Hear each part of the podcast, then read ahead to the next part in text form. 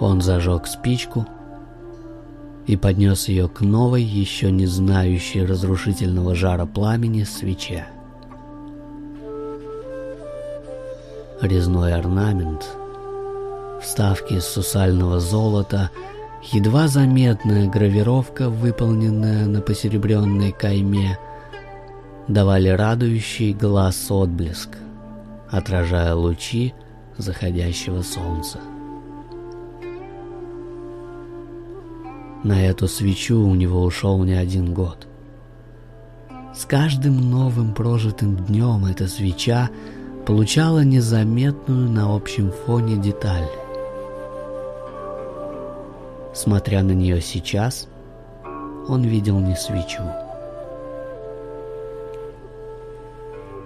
Часть его жизни стояла на старом, потертом и покрывшемся многочисленными трещинами столе – Десятки сотен часов, проведенных с тонкими инструментами под светом лампы, сейчас подвергались беспощадному огню. Императорское угощение для такого маленького, беззащитного пламени на конце спички. Об узорах, сверкающих на свече, можно было говорить часами.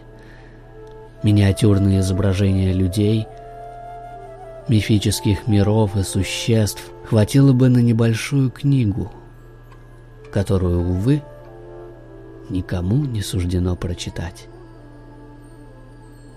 Свеча, стоявшая на старом столе у небольшого окошка, походила на яркую, переливающуюся всеми цветами радуги звезду. Увидев нечто подобное в заброшенном с виду старом покосившемся доме, вы, верно, не поверили бы глазам. Этому произведению искусства место в главном музее страны, сказали бы вы, и, скорее всего, поставили ее у себя дома, куда-то за стекло, на самое видное в доме место. Уверен, у вас не могло бы и мысли возникнуть о том, чтобы поджечь ее просто так. Чтобы посмотреть, как ровное, спокойное и невозмутимое пламя своим острием пронзает эту маленькую сказку. Историю, быть может, чьей-то жизни или целый мир, созданный кем-то, поистине одаренным. Но так или иначе, спокойная теплая рука, одарившая жизнь историям и образом, сейчас, в этот поистине чудесный летний вечер, когда лучи закатнего солнца напоминали о прошедшем дне, держала у тонкого фитиля догорающую спичку — и вот маленькое, но уже ненасытное пламя жжет кончики пальцев, требуя пищи. Мгновение, и вот оно.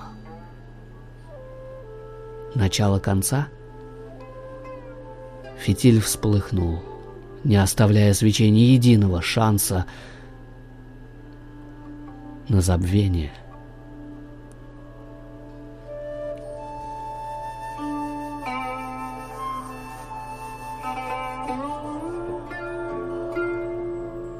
добрая улыбка автора будет сопровождать свечу на протяжении всей ее короткой, но яркой жизни.